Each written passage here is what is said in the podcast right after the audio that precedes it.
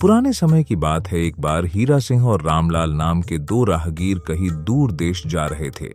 जाते जाते एक गांव में वे दोनों एक गरीब बुढ़िया के घर पर मिले। सुबह सवेरे जब वे दोनों उठकर जाने लगे तब बुढ़िया ने उन दोनों को सफर के लिए रोटियों की पोटली बांध कर दी।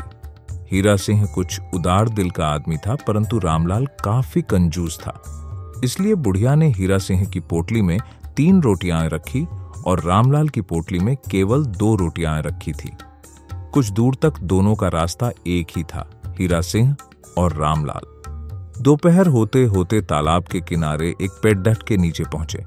फिर उन्होंने एक तालाब में हाथ मुंह धोकर रोटी खाने के लिए पोटलियां खोली तो देखा कि हीरा सिंह की पोटली में तीन रोटियां थीं और रामलाल की पोटली में बस दो ही रोटियां थीं।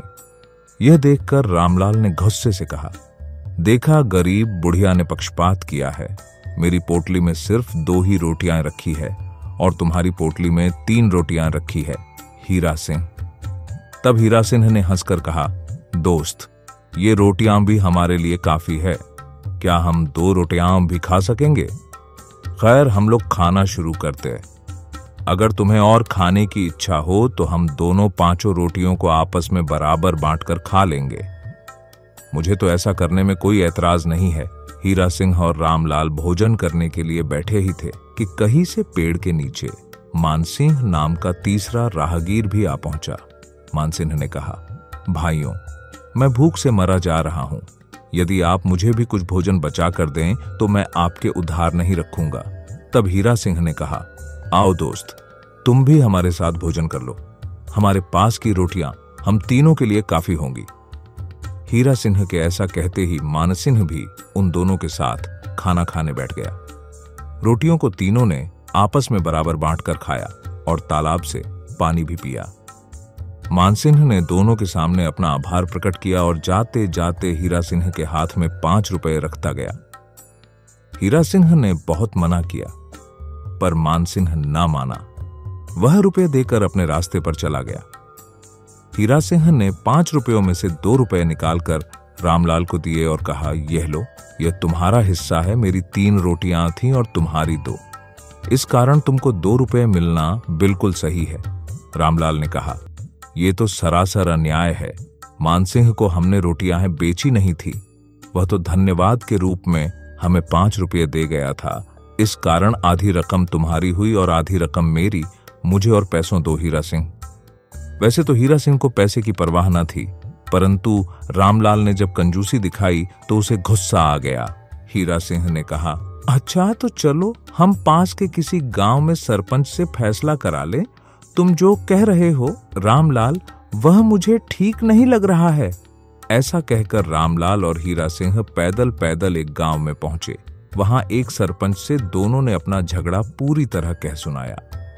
सरपंच ने दोनों की बातें बहुत ध्यान से सुनी और रामलाल की ओर देखते हुए कहा, अगर सच कहा जाए तो मानसिंह के पांच रुपयों में चार रुपए हीरा सिंह को मिलने चाहिए, तुम्हारे हिस्से में सिर्फ एक रुपया आता है, इसलिए रामलाल तुम अपने दो रुपयों में से एक रुपया हीरा सिंह को दो।